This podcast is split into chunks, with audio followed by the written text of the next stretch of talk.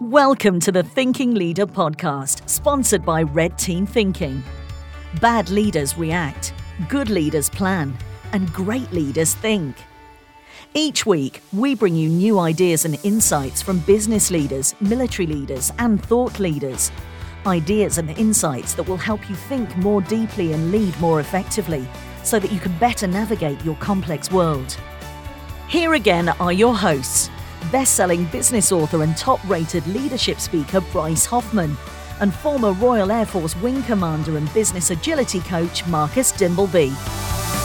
Hello, this is Bryce Hoffman, president of Red Team Thinking and author of the book Red Teaming. Welcome back to the show. I am joined as always by Marcus Dimbleby, Vice President of Red Team Thinking in London today.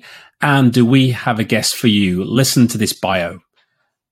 Jose Carrera is a multi-industry and interdisciplinary military veteran and consumer packaged goods senior executive with progressive product, operations, finance, brand marketing, and strategy experience at the corporate enterprise, global sector, and local market level. Recognized for operationalizing strategy, innovation, and human capital programs, and labeled a high energy change agent with a bias for action. Jose's career highlights include retooling legacy business models to accelerate innovation in record time, leading P&L teams to successfully restage and relaunch businesses and brands towards growth, and standing up five first of their kind organizations focused on transforming large scale enterprises. In short, Jose delivers big things fast, which incidentally is also the title of his upcoming book, which he's co-authoring Big Things Fast is a field manual that maps out practical tools and techniques for new team leaders looking to facilitate meaningful growth in themselves and their teams. What an introduction. Wow. Jose, welcome to the show. Thanks, gentlemen. Appreciate it. Yeah, hearing that introduction, uh, third party, if you will, is is a little scary, a little daunting. Wow, it's like, who is that person? who is that person? Indeed, Jose, who is that person? Tell us, tell us a little bit more about yourself. No, I appreciate that. Yeah, uh, thanks for the introduction. Um, I guess a couple of the highlights there is that I started my career in the Air Force. That's kind of the opening line of the introduction. Is that I'm a 10-year military veteran. Um, was not, not not a pilot. wasn't a trigger puller. A I spent a lot of my time in laboratories and did a lot of product development in advanced science and technology programs, mostly in the security space, so digital space and that's kind of where the bug hit. I think is once you start working with operators. I mean, as you, as, as you both know, and based on your backgrounds, is that you're given a lot of responsibility uh, very early in your military career. And so I'm 20 plus. I'm I'm young 20 year old, and here you go. Here's a half a billion dollar security system that we want you to be responsible to be deployed globally, worldwide, with a team of like 40 people. You're like, okay, I'm, I'm equipped for this. Sure, I'll do ready. Uh, and but the bug hit at that point. I was like, yeah, I get it now. Operators need tools. They want products. They want it fast. They don't want to hear about all the troubles you encountered at sea. Did you bring in the ship? And that kind of just that locked in at that point. That was the big key insight. And my boss at the time, he just believed in me and, and kind of gave me that opportunity. And that quote that I just talked about bringing in the ship is it was proudly prominent in his office. and so then coming out of the military, when I was kind of done in that space, um, joined Procter Gamble and spent about seven years there in finance and accounting. Started in finance and accounting, and then worked my way through marketing and brand management type stuff. Again, the the thread that came through is how do you help teams develop now brands instead of kind of technology products, but develop and deploy brands to consumers. And consumers don't care about the processes that you're following in, in, in your company. They don't care about the bureaucracy. They don't care about anything. They just want to know, do I have my stuff? Do I have my do I have my toothbrush, my floss, my rinse? I was in the oral care business. Do I have my Pepto, my Prilo, all those brands that you know P&G has? And then so from that, it was all right. I'm starting to build out this playbook. I'm starting to understand how what really works and how does it really come to life. And you're starting to see some common threads. And uh, joined Kimberly Clark in 2014. So I've, I've kind of completed my eighth year here, and same kind of thing, same threads coming through. Is how do we quickly innovate, bring products to market in a meaningful way that are meaningfully different for consumers, right? Continuing to blow away their expectations uh, with best in class products and things like that. And so the arc of my career, kind of the pulling threads are really around how do we quickly bring innovation?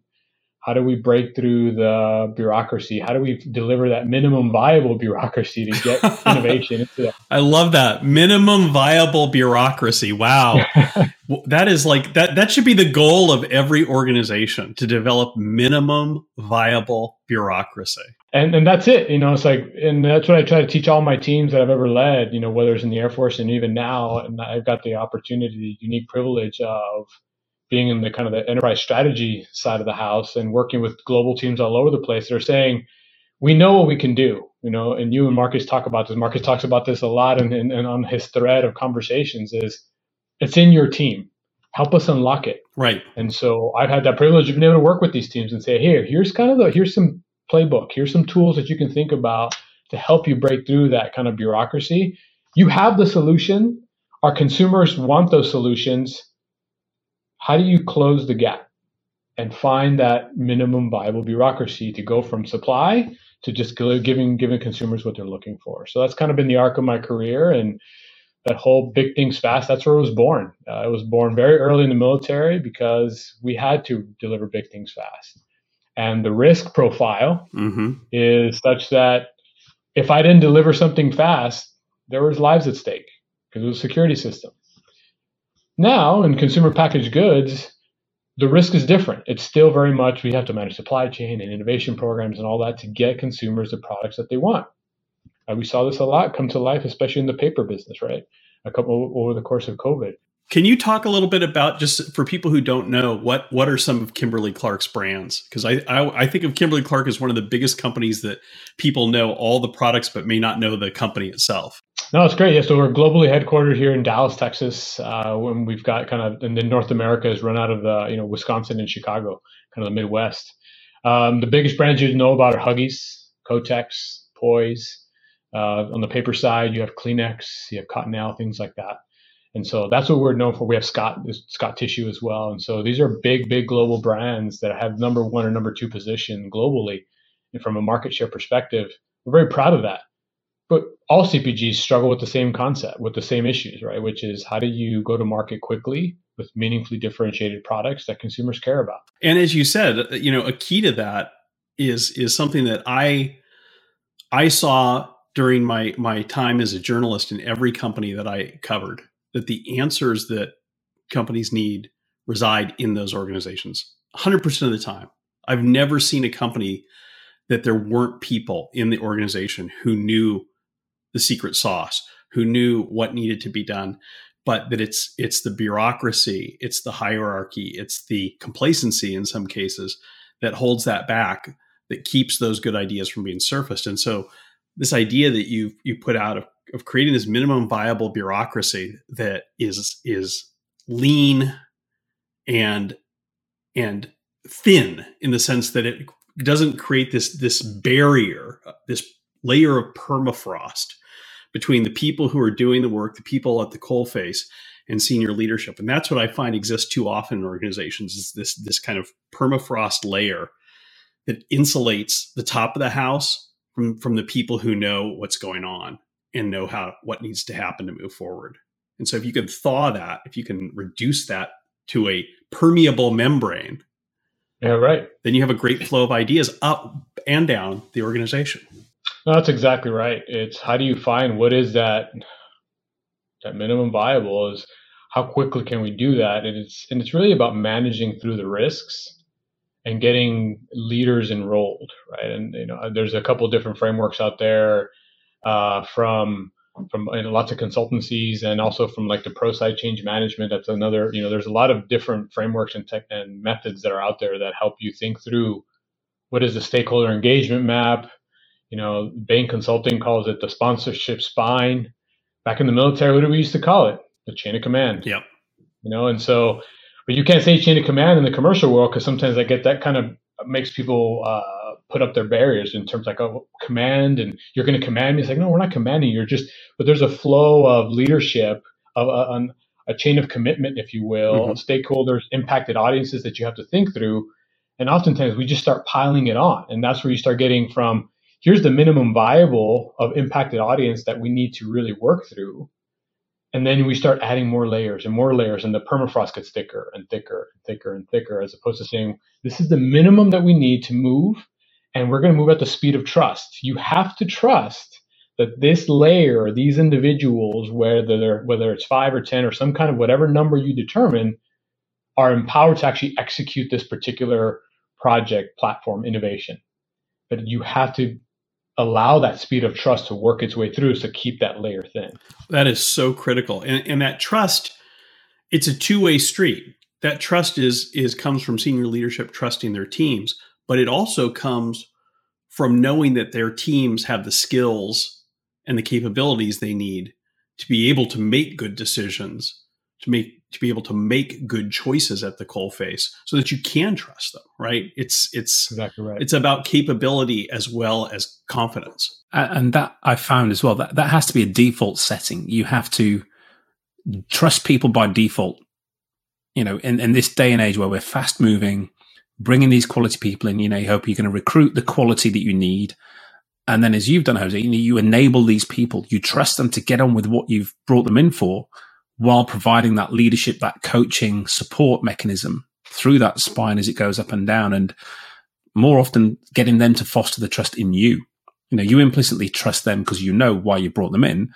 And often the hard, hard thing to do is for the frontline operators is to trust their leadership spine because of probably the scarring that they may have had. And I, I think it's fascinating that where you are now, just from your quick journey you cantered through with us, you were doing this as a 20 year old young guy in the military. Yeah. You know, so you saw those problems, and and I was the same. I, I saw those behaviors that impacted my capability to be as good as I could be, and therefore I've always vowed never to be like that as I've climbed up the greasy pole, if you will, to make sure that those below me were always protected. You know, my spine was sort of overarching them to protect them from above and keep pulling up as I climbed up the ladder as well. So I think it's fascinating to talk about this, as you say, this this trust, the speed of trust, because the more we trust, the faster we can go. And that's why it's the baseline for Lencioni's five dysfunctions of a team. You know, trust first, right. followed by healthy conflict, and, and it goes upwards. Yeah, that was that probably the most formative. Uh, you mentioned like you know trusting in your team, and for me, the thing that I've always held on to, you know, formative experience was very again back in the the very first role project management kind of big program that I was running was that the operators in the field were giving us feedback in terms of how to fix this particular uh, charging station that we were having. We had a tactical remote security system. And we were hearing from the 18, 19 year olds in the field that were out in Southwest Asia, you know, that were out in the desert. And they were telling us, this is the problem that you're facing but back at headquarters, we were doing design thinking, we are doing all this engineering, all this. Yeah, we are reflecting with 10,000 pound brain geniuses and PhDs. And well, let's figure out this technology. And what if we do this? And then it hit me. I'm like, ah, let's listen to the operator. What do they actually want versus what we're trying just, to design? Just stop for. doing that. Just stop. yeah. I'm like, just again, nobody does that. what's the problem to be solved? The yeah. problem to be solved is this particular problem. We are creating this entire, uh, I guess, e- I don't even know what the right word is, ecosystem of problems that were attached to this one singular insight. Strip away all that. What is the operator saying? They just need this rechargeable battery to do this thing. And the problem is that sand is getting into the compartment. Solve for sand getting into the compartment. Don't go out and explore the latest, greatest battery. the problem is sand is getting into. How about we just stop that? You know, because they would, you know what they were doing, what the operators were doing? They were opening them up, dusting them out, or putting an index card so sand wouldn't come into the system. I'm like, yeah. again, you know, so that's kind of that's always for me. That's always that was the crystallizing moment that I thought our operators want X. How do we quickly give them X? and just minimize that bureaucracy in between what we want and what they're and what they what we can give them and what they want. That applies with consumers as well in the CPG space.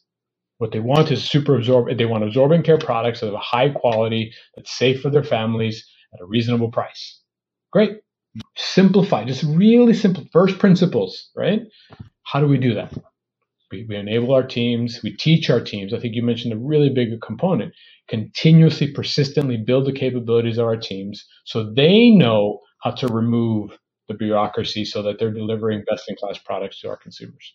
Well, you know, I think too many companies miss a trick here because when I when I went to uh, the Command and General Staff College at Fort Leavenworth and, and the Red Teaming School there in 2015, the thing that struck me as someone who'd spent the last 20 years covering corporations as a journalist and, and working with some of the biggest companies in the world is that the talent that was around me, the leadership talent, the management talent. My class was full of full of majors, you know, field grade officers, was was not just on par, but ahead of much of the senior leadership I'd seen in corporate America in terms of their ability to make decisions, their ability to think through complex problems, their ability to quickly bring teams together to deal with them. And these were all guys and one gal who, you know, had multiple deployments to Iraq and Afghanistan. So they'd done this under, you know, they, they'd been leading and, and making decisions under high stress for a long time. And I think too many too many corporations don't realize the talent that's out there. You mentioned your early career, Jose. I mean, if you're if you're a lieutenant in the U.S. Army, in your early 20s, you're running a team of 40, 50, 60 people. You're responsible for hundreds of millions of dollars potentially of equipment. And there's nobody in business who at that age is responsible for a team that size, of, you know, resources like that and and so you know it's a really important talent pool that I think is overlooked too often. It is very much so. The, the, sort of the veteran capability that's out there, and I know the US, as you know, I served over there, and the, and the the sort of respect of the service and the capability it brings to industry. In the UK, we're catching up. We've got the military covenant now, but that's only been in the last, not even the last decade. But as Bryce said, the capabilities that that are brought by these individuals, and because it's it's taught from the outset. The minute you go through boot camp and then every new posting or every pr- professional promotion you get, you get a specific set of training. You know, I talk to most executives now, so how much leadership training have you had in your 25, 35 year career? They may have had a week in total. That's right. I'd had like 18 months by that you know, after 20 years. And there's That's a real the lack thing. of focus. Yeah, yeah there's really. a real lack of focus. It's almost in business, it's like you're expected to learn this stuff as you climb up, and you don't. It's almost they're all suffering imposter syndrome at every level and just faking it to make it. Whereas you see the guys who've gone through this early learning almost and development through that, treading a very different path, and you see people following them instinctively because people see that, people sense it, they can smell them out a mile away. You know, the good guys bad guys, good gals, bad gals, you know, the people who are there to enable their own people around them rather than take the glory and just follow me. I know what I'm doing when you really don't.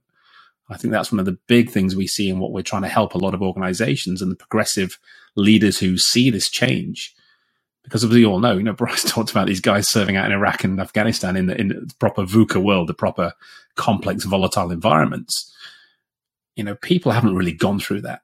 So to now face into that, what we are seeing today in the commercial world, you know, geographically, globally, we are now facing so much complexity that what got them there isn't going to get them going forward. So I think this big things fast concept and the way you're empowering and enabling people is fascinating. So I'd love to hear more. Well, it's funny you mentioned the, the training component of it, and I, and I laugh at it because that's exactly right. I mean, I was so used to, you know, in the 10 years I, I went through, I can't even imagine, I can't even, I can't even recall how many training events and things that you have to do in the military. Constant leadership. You're constantly being tested in a test environment, right? So that when it comes to experiencing it and applying it, it's second nature, it's muscle memory. It's no longer having to learn on the job because you just did it 17 times. If you simulated it or you did it in a training environment, so, and and then you did it in such a way, um, you know, where you were doing kind of, you know, this is this is not a plug, but like you were either red team or blue team because we do those, we do those work wargaming exercises to test all of it out. And even on the system side of which I was on, we would te- we would do whiteboard testing, blackboard testing, we do all kinds of testing to make sure that in a test environment we ran it through everything. I called it the the kindergarten test. Break it. I want you to break it. Actively break this freaking tool because I need it to work when it's in the field. 100% train as train as you fight. Yeah, exactly, right? Yeah. That's a different mentality because, you know, I think there's an old adage. I was just reflecting on it this morning. You've heard of the 70 20 10 kind of model that was in management theory, it's 70% based off of experiences, 20% off of exposure, relationships, and then 10% of education, formal curriculum. That's kind of the management philosophy. And it's, not, it's, an, it's an imperfect one, but to your point, it's Marcus, you said it. It's a lot of the leaders were asked, "How did you get to this point in your in your career, an executive leader?" Well, I learned on the job. But then in the job, there's not deliberate, persistent, consistent training so that you can test out your theories relative to what's happening in industry on the commercial side. You see that, you know, so many organizations we work with, they'll tell you if you ask what are what are you most proud of and what do you guys do right? And they'll say, we run to fires. We're great at putting out fires. We're great at firefighting. And I'm not talking about the fire agencies we were yeah, um, and and and and and that's great but the problem is is if you're already always putting out fires if you're always running to the fire a you're never getting time to learn those lessons from fighting those fires because you're never catching your breath but b you're never getting that time to develop those skills and you know what you're saying jose is making me think back to a conversation i had with general bob brown who was the, the commander of Fort Leavenworth when I was there, head of the CGSC and, and therefore head of the red teaming school. And while I was at Fort Leavenworth, we'd have lunch every week or two. Um, he's a great guy, um, recently retired. And one of the things that he said to me early on is he, he said, you know, I, I assume that you you're not just here to write a book about red teaming, that you've got like a business model, you know, about how you're going to share this. I said, yeah. And I told him I was going to teach companies how to do this and organizations and stuff. He said, How are you going to do that? I said, What do you mean? He said, Well, I am on the President's CEO Council. So the President of the United States has a CEO council that's made up of some of the, you know, many of the CEOs of some of the largest corporations in the world. And and General Brown had been tapped to be, as he put it, the, the token guy in green on on the CEO council because um, folks get together and they talk about leadership and share best practices and he said, you know, I've been on this for for a year or two, and I've gotten to know these these guys pretty well, play golf with them and stuff when we get together. And he said, things that has stunned me is how little time they get for training. He said, as a three star general, he said, I get at least cumulatively a month of training every year where I'm like not doing anything else, but I'm getting trained. I'm increasing my skill set. I'm, I'm taking, you know, graduate level classes. I'm doing these things to increase my skill set and capabilities as a leader. He said, when I sit and ask these guys who are CEOs of multinational companies how much time they get for training in a year, they laugh at me. They don't get any time by the time they're at, a senior level.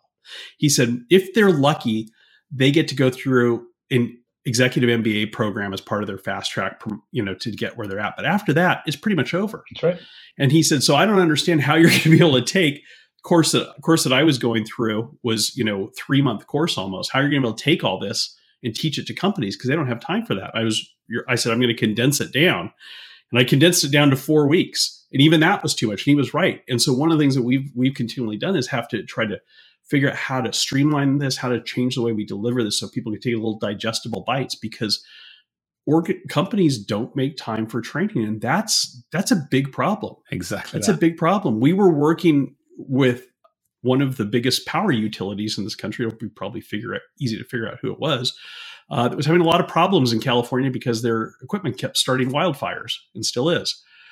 And they really wanted to bring us in and teach you know some of their senior leaders how to use red team thinking to deal with this very complex problem that they were dealing with of trying to deal with the fact that global warming was making fire risk increase and their equipment was old and and needed to be upgraded and all this was creating kind of a perfect storm of annual wildfires but they kept saying we can't we can't do this we it takes too long it's not that it costs too much it's just you know we don't have time for this and so i asked one of my friends who who was like a mid-level manager for this utility i said how long have you been there? He said, I've been there 23 years. I said, What's the longest you've ever had for training? Like, how many days have you gone away for a training your entire time there?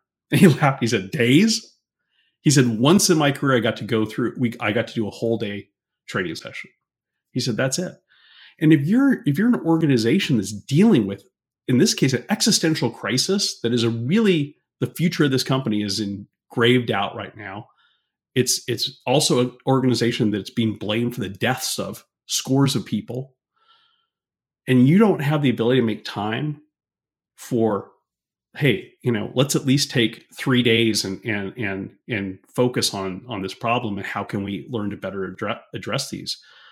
You're never going to get through it you're always going to be fighting fires yeah. or you're always in this case going to be starting fires. Indeed. And, and this goes back back to my mantra. I'll say it again. I'll say it every week i think. Slowing down to speed up.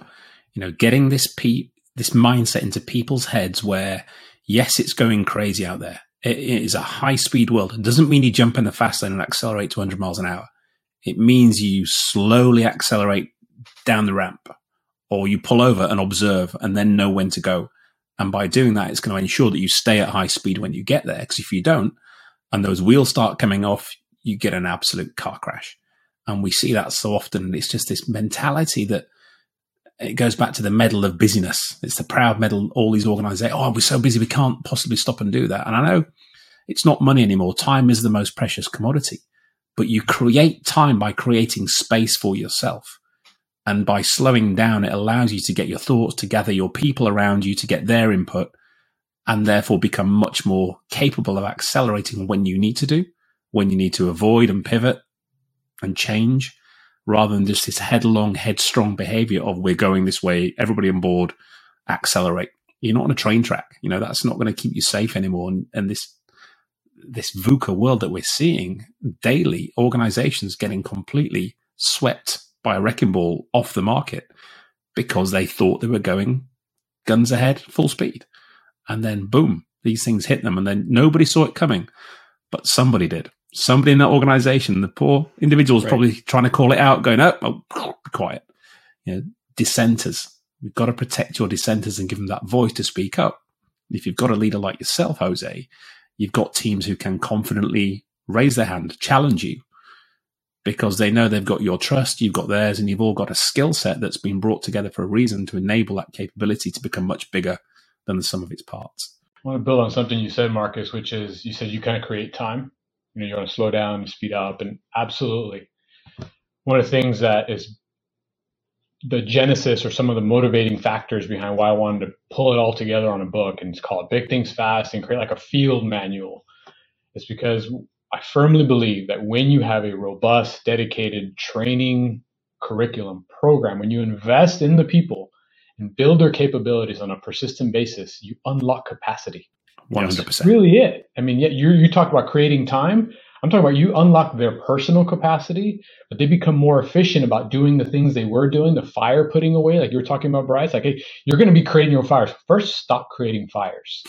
How you do that? Let's show you how to do that. And then, if the fire comes along, if I've built your capability such that you can now solve that fire in less time for lower cost, you've unlocked capacity. So now you can address something else. Now you can innovate so you can prevent right. future fires. So for me, training and development, building, you know, really working on the human capital side of the business. And for my teams in particular, I spent my first year in the transformation, I over invested in training and capability. I said, you know what? I'm going to help. Yes, there's lots of fires. Don't address those right now. I get it. It's going to be painful. But don't address it. I want you to focus and prioritize all the training we're investing in you, including all the red team thinking that the four week, I mean, we, we went through the full master's class. Yes, you did because I wanted them to unlock their own personal intellectual capacity to be able then to accelerate all the teams that they were assigned to. If we didn't invest in them early, there's no way we would have gotten as far as we've gotten so far in the transformation. So that's very, very important. And that's why I wanted to kind of led to the book. I'm like, all right, cool. I've been doing in the transformation space for, you know, two decades now and standing up these new organizations. And, but the, the thread for me the number one piece is the training and development and the capability building side of the house.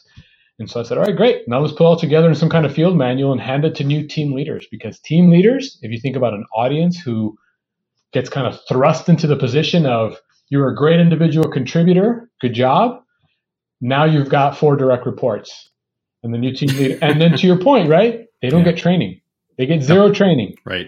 Or maybe they get a couple classes. Maybe. Maybe they they self sign up for one of the many executive MBA online L and D training that these something, organizations anything. Provide. That's yeah. great. But you know what? I'm going to hand you a book, a little ha- a field manual, a man that you can literally how to. Here are the basic principles on how to run a team, how to manage yourself, and how to run a team as a brand new team leader. Well, that's so cool. I want to I want to talk more about what's in that book, Jose. But why don't we take a short break here? When we come back, we'll talk about what's in that field manual, and we'll also talk a bit more about digital transformation. Sounds good. Stay tuned. Look forward to it. Does your organization have a red team culture? Is it an innovative, learning, and resilient culture that is continually improving, continually adapting, and continually evolving to meet the new challenges and opportunities each day brings? Or is it reactive, siloed, and hamstrung by command and control leadership that doesn't like to be challenged or questioned? Does your organization encourage diversity of thought and ensure that everyone's voice is heard? Or does it silence dissent and promote those who toe the line? Take our free assessment and find out how your organization rates. There's a link to it in the notes below. Let's see how you score. Welcome back. So, one thing we didn't mention in the first half of the show is that this book, Jose, that you're writing, Big Things Fast, you have a co author on this book, do you not? I do. I do very much so. And he's actually on this call right now. Marcus Dimbleby. Yeah, could be, as Hong Kong Fu once said. What's in the book? Talk to us about uh, about what what you guys are covering with that. And how you wrote me in. Yeah, yeah. So uh, again, big things fast. That's kind of the big. That's that's the brand, if you will. Uh, and the subtitle again, still work in progress. We're still we're still refining it and tightening it up as we go. Um, you know, I've mentioned a little bit of it already. It's, it's a practical how-to manual for new team leaders that are looking to facilitate meaningful growth. A little bit long right now, but the key words are it's a practical how-to manual. So that's when we were, as I was, you know, as Marcus and I's relationships evolved over the last few years, as I was building it out off of the three big pillars or waypoints, as I call them in the book of Big Things Fast. It's designing strategies that are realistic and practical, right? It's developing yourself and teams. So that's the develop side. So design and develop and then deliver. You got to execute ultimately. And so within the execute pillar, we're demystifying how strategic analysis, how agile, and how change are basically elements, are part of the flywheel to really drive incremental value. And that's the key. Because a lot of people focus on the fast side, the speed. You already heard Marcus say, and I, that, that that's how he and I got connected. It's you don't want to be doing stupid things faster. You want to deliver incremental value at speed, right? I need that on a wall and a plaque. That's that would be great advice for several governments I can think of right now. oh, many. Well, I think that, that people really key in on the fast, and I'm like, yes, but here's the nuance: is that you have to deliver incremental value at speed.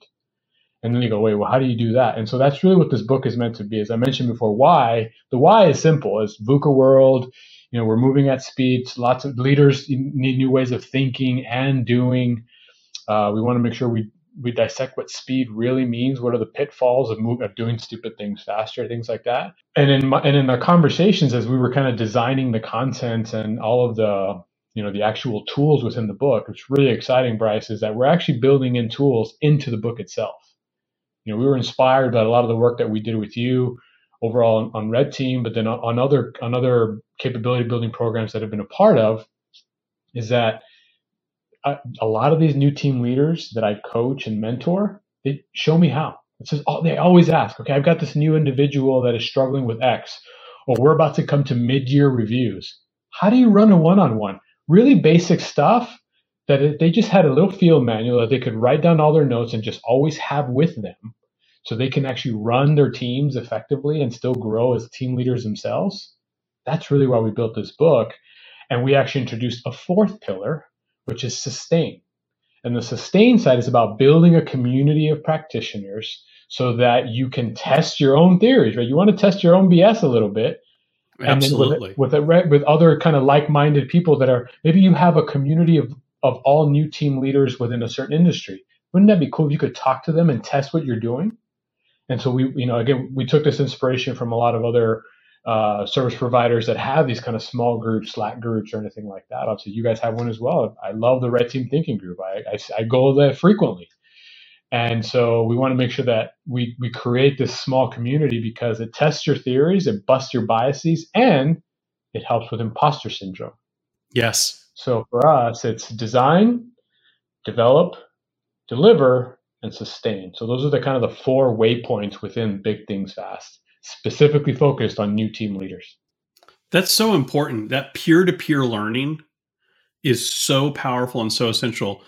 We are working on on really trying to take that to another level and what we're doing for for our community of practitioners worldwide. Hopefully, in the next few months, we'll be rolling out something that's really going to be a an, a key enabler for that um, because it is essential. I mean, it's one thing to go through, you know, you experienced this a little bit. I mean, our, our first program we did with you, we we were working on a on a strategy around a particular product. It wasn't so much a training program as as actually red teaming right. a problem. And but but you got to learn some of the tools and stuff. But then taking them and practicing them with just that, it's like, give me more. Like how let's how can we do this? And and and and I think that's the thing is that is that you need to develop facility with things by doing and it's it's too many people. It goes back to what we were talking about before the break about the lack of time or desire or appetite for training. You know i was working with one of the biggest tech companies uh, one of the biggest social media companies in the world um, before the pandemic about doing a program. And they were like we want all of this but it has to be in less than 60 minutes. Like give us each you have this many tools. Let's spend five to ten minutes each show explaining it to our people and I said, Listen, it's not possible to do that. And they said, sure, you could just just just tell everybody, just give them five minutes how each tool works. I said, I could give, I, you know, look, I could give anybody five minutes on anything. I could give you five minutes on on on you know dark matter, but it doesn't mean you're be able to figure out dark matter. You know, I mean, that's the thing is that is that it takes time.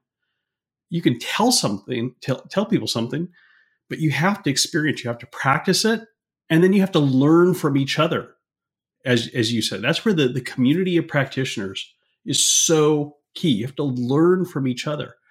We learn from every single one of our clients. We're constantly evolving what we do based on the feedback we get from our clients who say you know what? I did this and i encountered this interesting problem. How do i solve it? We're like it's interesting. Let's think about that. Yeah. Let's tweak this so that that can be or i tried this but i did something a little bit different and i had this great result. And we're like great let's incorporate that into how we do this going forward. And we learn from each other ideally. And, and you know things any tool any any methodology any skill set should not be viewed as a static thing. It should be viewed as a starting point.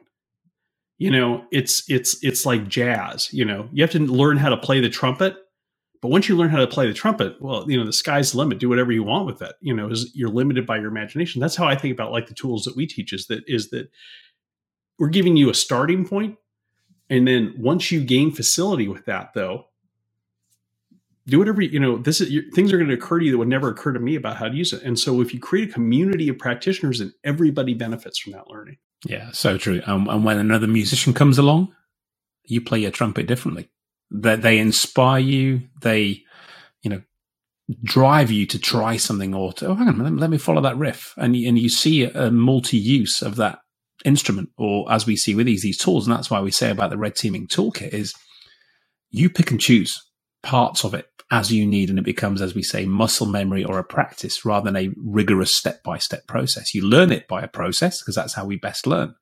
But then when you're out there riffing with your jazz band, with your teammates and somebody will say one thing and they'll swing the whole team a different way to use something completely off the wall. And nobody ever considered that until Bob mentioned one thing. And everyone's like, wow, this is the, the, the wisdom of the crowd, isn't it? It's that none of us is smarter than all of us that we talk about, where the team feel able and confident to do that and speak up and go. They don't sit there going, this would be really great if we did this, but oh, I don't want to speak up. I don't, want I don't want to say this where in a team that's enabled and confident and trusts each other, they're going to, guys, this is crazy. But what if we did this? And no one goes, well, stupid idea, be quiet, Bob. People go, wow, did you hear, did you see what Bob just thought about? Let's try that. And then you get innovation. This is where the best ideas start to surface. And that then causes a flurry of other people doing the same kind of out of the box thinking, which is what we know brings the best outcome of people. No, I, I love that. And well, we, the way kind of my, I held my team accountable when we started holding ourselves accountable is that we started posting the case studies that everybody was doing. So I asked the team after we kind of all got certified as Red Team Thinking Master, I said, okay, cool. I'm going to give you, you know, let's just say, let's commit four to six weeks, apply one of the tools. We just said something, we all agreed, yeah, we're going to apply one tool to whatever problem we were facing. And then we grabbed those tools and we posted them up on our little mini kind of internal SharePoint to say, all right, here's how I used you know, uh, uh, the five whys. Here's how I use lies we tell ourselves. Here's how I used influencer engineering. And we were just starting to, we're starting to build case studies of individual tools and it starts sparking. It becomes a flywheel of exactly like we talked right. about capability building. Learn by doing. It unlocks yeah. capacity. It generates demand. It generates pull. And then all of a sudden, because my team is embedded in, in, in the actual market, in the enterprise, launching, facilitating and launching these other, all these kind of agile teams if you will, is that then those teams are saying, well, how did you know to do that? Oh, I have this tool. Oh, I have the suite of tools. Oh, interesting. And then you plant another seed. And when you start right. planting those seeds, you start seeing the culture, the mindset shift, the behavior change. And that's that's you know, exactly that's that. when you're there. You know, that's when you're getting there. That's there the go. holy grail. I mean, that's you know, that's the thing. You know, is changing the way the organization thinks, change the way the organization acts, changes the way changing the way the organization reflects on itself. That's that's so important. I want to talk about how you've taken these tools though and applied them to digital transformation because I think that's so interesting and and I think a lot of what you're doing is is is a model for how to incorporate this approach with digital transformation. Can you talk a little bit about how yeah. you've done that? Can I just Clark? caveat oh, before yes, you yeah. start? Yeah. Yeah you know, you and I are both big agile fanaticists, and you two, not me.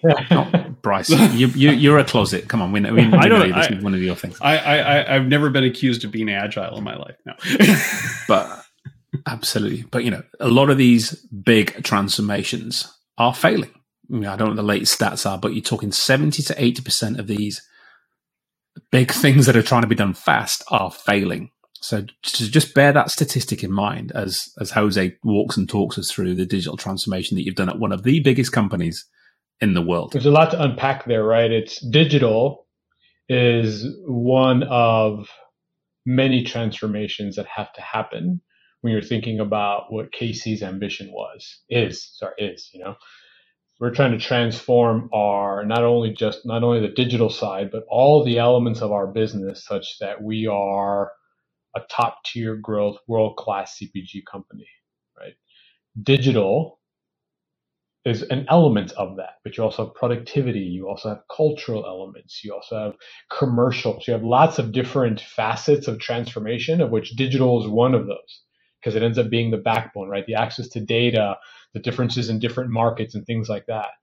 So for us, as we think about the total transformation, first, it's digital is one component of that what are the underlying truths? What are those first principles? What is our ways of working that unites all of the transformations? And that's kind of where we've really focused on is what is our compass? What does our culture stand for? What are those critical, what's our true north? What's our culture? What are our values? Making sure that we are adhering to those because as those permeate in the organization, then you see all of these a very important transformations, whether they're digital technology, product innovation, all being united under a common banner of this is our ways of working, this is our culture, this is our true north. Better care for a better world. That's our goal. And we want to be top tier performance. How we get there requires all of us to be going towards that goal. And so that kind of that's the underlying story, the story arc. That's the most important thing. And second, you think about agile. You talked about it, Marcus, right? It's sometimes you say, well, transformations equal agile. No, transformations require a major behavior change in how we operate and are working towards a common goal. Better care for a better world, top tier performance. That's kind of our, our operating model here as we think about it.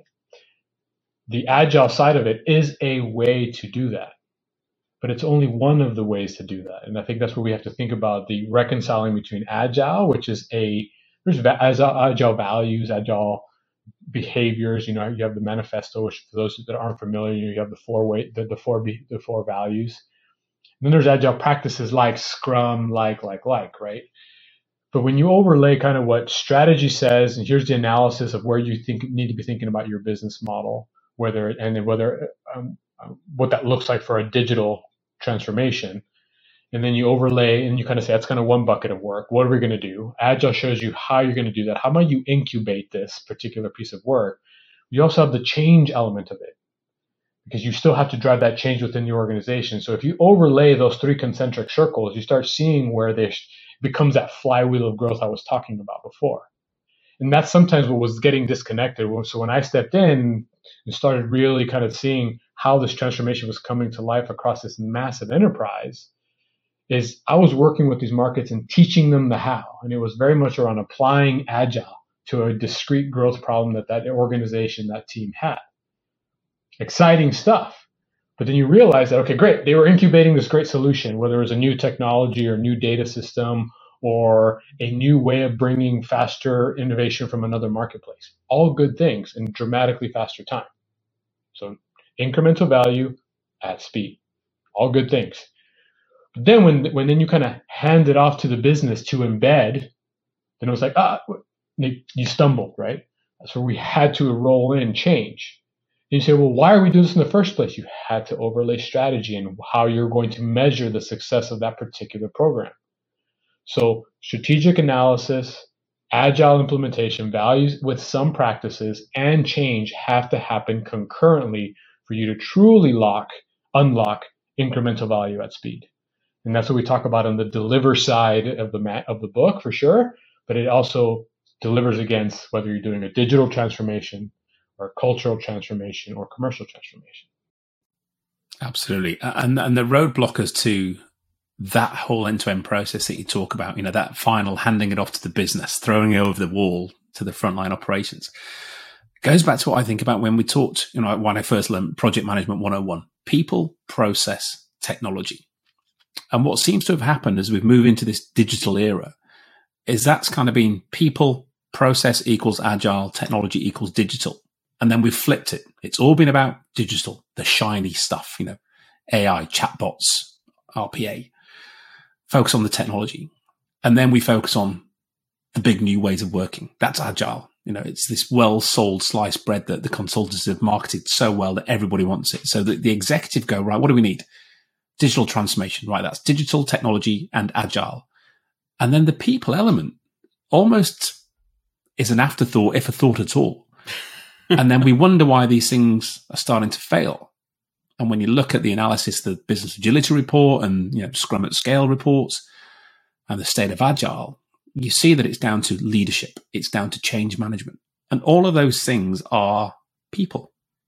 You know, whatever business we're in, we're in the people business. And I like what you've, you, have you saw that and then you brought this capability back to the team, as we talked about from the right the outset, trust of our team, capability, upskilling, and enabling to just go with it rather than launching them without those things in place and then the wheels come off or focusing on the practice of agile or the technology of digital. And I think that's the uh, beauty of it. It goes back to something else that Jose said early on, which is that it's having that common mindset. Mm-hmm. Mm-hmm. That's it. About this transformation, because I'm going to steal one of Marcus's quotes here that new ways of working don't work without new ways of thinking. And so when you described Jose, your your roadmap at Kimberly Clark, it started with thinking differently before you got into the mechanics of how we're going to do things differently. And that to me is the key. If you if you're going to if you're going to just overlay this on the way that we've always been thinking about our business for the past dec- several decades, you're not going to have a real transformation. What you're going to do is create this gap between your new capabilities and your old ways of thinking. And you need an organizing construct, a true north. Uh, some people don't like the word anchor because oh, you're weighing me down, but you always need something, something to reorganize to reorient yourself. Better care for a better world, clear. Top tier performance, clear. If that's how we, th- those are the things that we always come back to, and we have our our four ways of working and our values of we care, we own, we act, and all of those things come together really nicely in terms of what's here and what's here then when you go to execute, you can you always have the light pole. You always have the what do they call the lighthouse to come back to, and that's really Right. critically important because regardless of how you, regardless of the tools, you always have the lighthouse.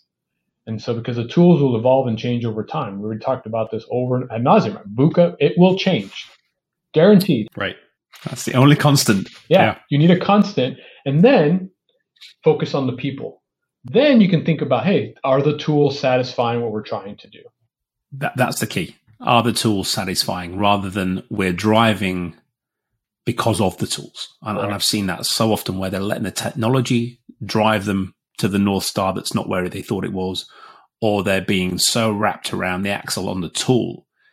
And we must do this because this is what the tool forces us to do, rather than going, what is it we want to do? And then building a tool or buying a tool that provides the capability they need for that. And we were chatting about grandmas at the break and how they taught us to tie our shoelaces. And I still remember my grandma telling me, and it goes back to this anchor we're talking about. She says, all you need in life is three things. You need love, boundaries, and direction. And I've always remembered that. And wherever I've gone, it's like, okay, the love for me as business, it's to support. Am I getting the support? Am I giving my people the support? Boundaries. Am I setting clear parameters, caveats, constraints, where we can go, where we can't go, safety? Does everyone understand that? Great. Now, do we know which way we're going? Have we got that alignment to that clarity that we talk about with the three C's? And if you've got those three things, and then you've enabled and engaged those individuals within that capable bubble, you're off to the races. You can just sit back and let go with a bit of rudder steer occasionally, but you're not doing this that we tend to see is this micromanagement from the top or the command and control top down directive of this is how we're doing a transformation. Because there's nothing worse than going big transformation, top driven, top delivered, top directed. Where's the actual front front line where the people who know the best things, who have got the innovation, who've got the ideas and the capability and passion to do this? Because very quickly, when that top down behavior permeates, you see that passion go out the window. And that's the most, for me, the most soul destroying thing is when you see good people. And I call it the Terminator eye. When you see that red eye go zoom, and you just get that sheep like passivity go, okay, I've tried. Can't do that anymore. Well, that's why that's why one of the things I talk about in my book is that the the second that that if you as a leader, the second that you you shut someone down for for questioning you, the second that you shut someone down for challenging the way we're doing things, is that that's the moment that you make red teaming impossible Yeah, in your organization. Because now no one no one with a mind, no one with a self preservation instinct, is going to challenge you again you know? And and so if you want to you know i I- and it's sad because i I've, I've encountered leaders over over my career helping helping companies implement these ideas i have encountered a few leaders who say they want to hear what their people are saying who say that they want to create a culture that's self-reflective that challenges itself. And yet when they when when they when they tell their teams to do that they immediately jump in and say well you know no you're wrong. This is the right way to do that and, and it's like i take them aside and i say this is why that you're not getting this is why no one tells you the truth you you know you, you say you want to hear what's really going on in the organization but as soon as you you you you put that invitation out you jump down the throat of the first person who tells you something you don't want to hear That's because they learned that on a half day leadership course. It's not sincere. I was about to say the same thing. I'm like, because Yeah, it that is. leader, Yeah. I stopped going to training. They don't have any training. They Yeah. don't have Yeah. to right unlearn anything No. because they're they Unlearn. have their playbook. Unlearn. Yeah, Let's learning that for a minute. agility is probably the most important piece, and it's hard, really hard, right? In terms of saying, "I'm willing to be wrong. Show me a better way." Great, but then the willingness. This is where I, you guys talk about the. I love the bias bingo, right? It's are are you willing to say, "I was wrong"? I've seen. I've worked for tons of leaders who are like, "Yeah, I'm wrong. Yeah. Show me a better way." But are you able to unlearn the old way, let it go, empty the cup, so that we can refill your cup with new information? That's desperately hard to do. Right. That is such a thing. That is that is such a powerful thing. Is that is that uh, that there, there's a there's a story there there's an old Sufi story in the Middle East about how a guy goes to a to a great master and he says, "I want to learn. I want to learn what I've done wrong." And so he says, "Okay, but let's have some some tea first. Let's have some chai." And the master starts pouring his cup, and it starts and it's pouring all over. He's like, "Stop! Stop! Stop! Why are you still pouring this stuff into my cup?" And he says, "Because you want more." And he says, "But it's it's spilling all over the place." He's like, "Right, because you can't fill your cup until you." empty what's already in there. If as long as you're holding on to that old information, there's no room in the cup for anything new. And you see that in businesses today. You see that where people, like you say, they get some new shiny thing. People, you know, I've seen it happen in my own book. Someone, you know, some senior leader, you know, it says, "Oh, this is on the bestseller list. I'm gonna, you know, let's everyone read this yeah. book," you know, and then they give it to their teams and they say, "Let's all follow this." but we're still doing everything the way we were doing it before. And now this is just a, it, it doesn't work. You got it. And it goes back to taking the time, taking the time to slow down, to reevaluate what we're doing, and to learn, hold on to those things that are working and jettison those things that are no longer serving us and replace them with, with something that is. That's hard to do, but it's so powerful. And it's not a threat to leadership. That's the thing is is asking people to to tell you as a leader what can we be doing better it's not a threat to your leadership it's a boost it's a it shows that you're a confident yeah. leader and willing to accept it willing to accept it shows you're a confident leader it's the leaders that push back that when they walk out of the room everyone's whispering saying boy he is sure insecure you know he can't he can't stand anyone to to say anything to him so if you really are a strong leader if you want to project strength as a leader, have the strength to listen, have the strength to learn, have the strength to evolve. Be vulnerable. That is one of the biggest strengths you can have is to show your vulnerability. And it goes back to this unlearning thing. If because what happens is even when you've unlearned this, as you said, Jose, these things take time. So when you then get under a situation where you're under pressure, we standard say we revert to type. So by default, you revert back to what you're comfortable with. So all those things that you thought you'd unlearned come back to the forefront. But if you've got a team who are going to go, hey, boss, you're doing that thing again. Thank you. Got it. Thank you. Check me. Yeah, the bias kicked in. Sorry, I reverted back to what I'm comfortable with. And it goes back to that Peter principle, doesn't it? Where the bosses get promoted. Then all of a sudden you find about, what are you doing? He's over your shoulder doing your job for you because he did that 10 years ago. Yeah. Because he's more comfortable getting down in the weeds where he was versus being up at the top supporting, enabling, facilitating, and making that capable entity for you to operate within. But tough stuff. Tough stuff. This is tough stuff, but it's good stuff. You know, I'm mindful of the clock here, and and and I know we're we're, we're running out of time, but I want to ask you, Jose, one question before we leave. You know, one of the things that I really admire about you is that you've been able to, as a leader, not just just just you know lead a real transformation in your team but to to make the case to your organization writ large for the need for new ways of thinking the need for for developing capabilities the need for for doing more than just embracing a buzzword but making a real meaningful business transformation what advice do you have for other leaders on how to carve out that space how to justify the the investment of time to do the things that you, you've done at Kimberly Clark and how to to enlist the support of peers and other leaders in making a real transformation in your organization. Oh goodness, what a way to close out the session, huh? Um, you no drum roll? Yeah, drum roll. Here's here's the secret sauce. If you do this, you've got it all solved. the globe is silent yeah. right now, waiting for this response. And you'll get all the answers. no, that's a good plug. Big things fast, available soon at a bookstore near you. No, um, honestly, it's about we've kind of hit upon all of those threads, right? You have to have the conviction first that says we're going to build capability in the team and we're going to prioritize capability building such that we're able to pilot a few wins. You're going to need wins. If you want to sell something in, you have to have the conviction in first in yourself and in your team to say we're going to pilot some new things, some new ways of working. It's going to be some are going to fail outright, some might be really successful, but you'll have at least a compendium of case studies that, that you can share with others that's how we were able to. When we piloted the the work with the red team thinking, I'm going to use the example that we did with you guys for the specific product that we were about to launch a couple years ago, and when I was in global marketing. We use that as the case study for remember when we did this? This is how it came about. This is what we learned. This is what we liked. This is what we didn't like. Let's use that as the organizing construct to maybe try something different this space.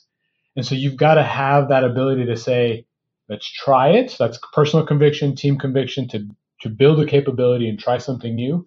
And you're going to have to lean in at risk and try get at least one win, one case study. And then that case study leads to another one and another, and another one. So we're now people are asking me and saying, "Hey, I, I, know you guys have trained everybody. You've certified all your all your team and and red to be red team masters. H- how do we do that ourselves? I want to get involved in that. I want to, and that's how you're able to at least incubate and then start to scale and embed the, the capability that's really critical to driving the transformation. But it is a little bit of you got to be a little bit of a, a glutton for punishment. If you're afraid to take spears and you're afraid to get told no a lot, then don't do it. But it's not know, for you. Yeah, yeah absolutely. But if you've got that in you, then incubate, then slowly scale and embed those wins so you can start building the momentum towards a true cultural transformation. That's awesome, Jose. Thank you so much for for taking the time to share that wisdom and all all the wisdom that you shared with us and, and with with our listeners and viewers today. Obviously, we got to continue this conversation after the book comes out, but it's really been a pleasure. Thank you, Bryce. Thank you, Marcus. Good to see you both. It's been a lot of fun. Great seeing you, Jose. Take care. Thank you for listening to the Thinking Leader podcast, sponsored by Red Team Thinking. Be sure to subscribe to this podcast so that you don't miss the next idea filled episode. Also, check out Bryce and Marcus's YouTube channel, Red Team TV. There you'll find video of today's podcast as well as previous episodes. And don't forget to visit redteamthinking.com to learn more about Red Team Thinking work and Marcus and Bryce's upcoming online courses. While you're there, take our free quiz to find out how you rate as a Red Team thinker and if your organisation has a red team culture. Because who thinks wins.